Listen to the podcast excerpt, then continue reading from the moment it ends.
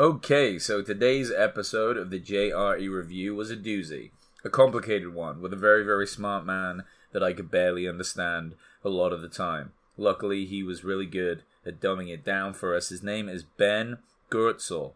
G O E R T Z E L. Joe even spells it out before he starts the podcast because it's a difficult word to say. Uh, a name, I mean, surname. Dr. Ben Goertzel. Podcast 1211. He's an AI scientist that's been studying artificial intelligence for 30 years and uh, is pretty much the leading voice and brain in AI today. So, without further ado, let's start the review. So, Ben's a, an, an interesting guy to listen to. He, ha- he lives in China or Hong Kong. Uh, he moved out there because there's more money in AI research uh, than in the US, which is a little depressing to me. I would like to think that uh, the US is at the forefront of this, but that's okay. Uh, maybe you know they're all working together, or maybe the US is just going to steal all the data right before they make the actual AIs. I don't know. I'm sure America has a plan for this. Um, but yeah, Ben talks about how he's been working in the field of AI for 30 years. Which is kind of crazy to me because I think 30 years ago computers were so shit that what the hell was AI even doing at all? Why was anyone even thinking about it? What could you do with those computers AI wise? Um, but yeah, he feels like we are like five to 30 years away from fully functional human style AI. Um, crazy. Uh, and he isn't afraid of AI. You wouldn't think that somebody that works in AI would be. Um, uh, but you know, artificial intelligence robots are seen as scary things in the U.S. I think, and he was pointing out to Joe that he thinks it's a cultural reason, like in movies and things like the Terminator and stuff like that. Even RoboCop, like some of the robots are bad and kill the people. And uh, he says in Asia they don't see it that way. You know, they got a lot of AI robots in anime and um, and their cartoons and, and in their culture they see the robots as being very helpful. So that's kind of interesting, you know, and there's no reason to believe that robots will kill us even if Stephen Hawkins, Sam Harris, uh, Elon Musk think that they will. I mean, who knows? They're just gonna be a lot smarter than us, and that doesn't necessarily mean that they're gonna do us any damage. But uh, I guess we'll find out because we're building the fucking things. So, uh, one thing they were talking about is right now we're, we're kind of training AIs to make us buy things, which makes sense.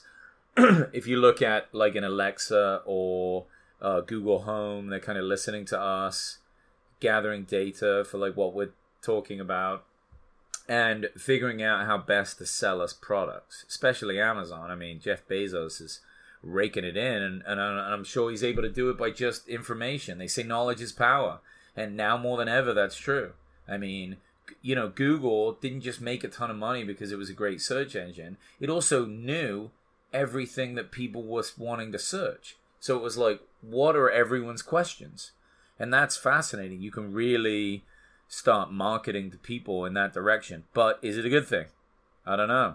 It's uh, it's a bit it's a bit of a shame because they're being rewarded for manipulating us. So what does that teach these AIs? And maybe we should teach them diff- different things, you know.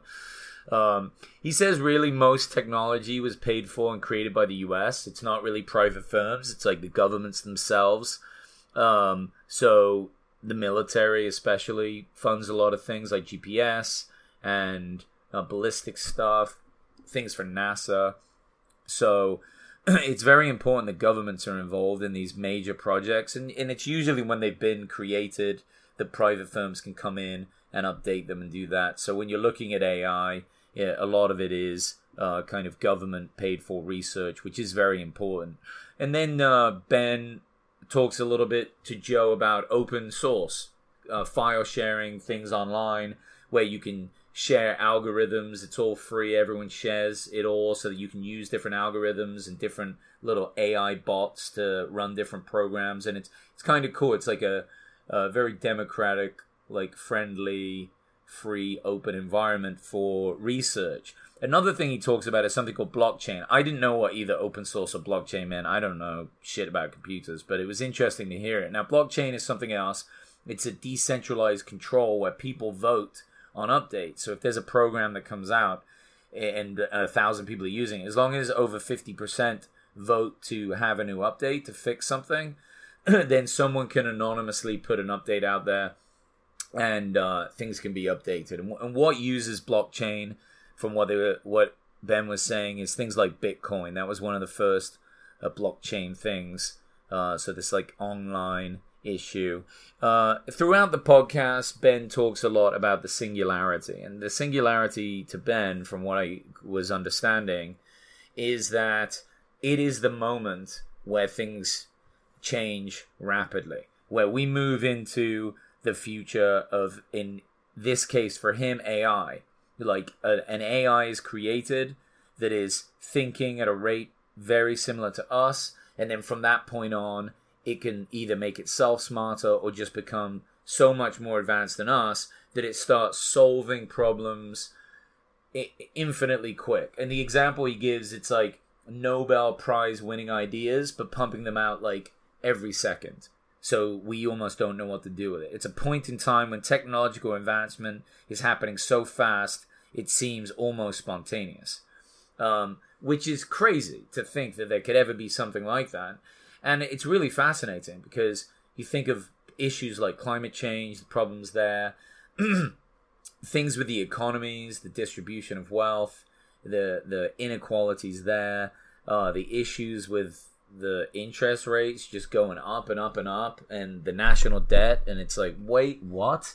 And i and if a super brain came in and was able to just run massive simulations and be like oh yeah this is a quick way to fix this you could try this you could do this i've calcu- i've ran this simulation a million times in every direction and uh, this is the outcome that you get i think it's gonna save our stupid brains a lot of work um, uh, to to figuring out those those larger issues because it's kind of something we can't then disagree on because this computer did it and we have to assume it knows what it's talking about.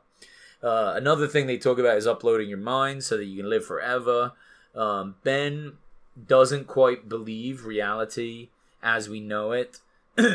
He's basically saying, excuse me, that it might not be real, that all this could be a simulation. People like playing with that idea uh, you know, I'm too stupid to even begin to understand what that means. But you know what he's really saying is he, you can't be sure. You can't be sure that all this could just stop right now. That you could just be a brain in a jar being fed input and somebody's just monitoring your behavior. You know, watching the bad things you do, the good things you do, how you react to stuff. I don't know. He's a weird AI scientist, bless him. Super smart guy. So, um, it, maybe there's something to these ideas. It's a little little scary and depressing though, but it, he really ends on an important point and and his passion for doing it and why he's really into it and his message to Joe and to the audience really was you need to make an AI to be smarter and more compassionate than us.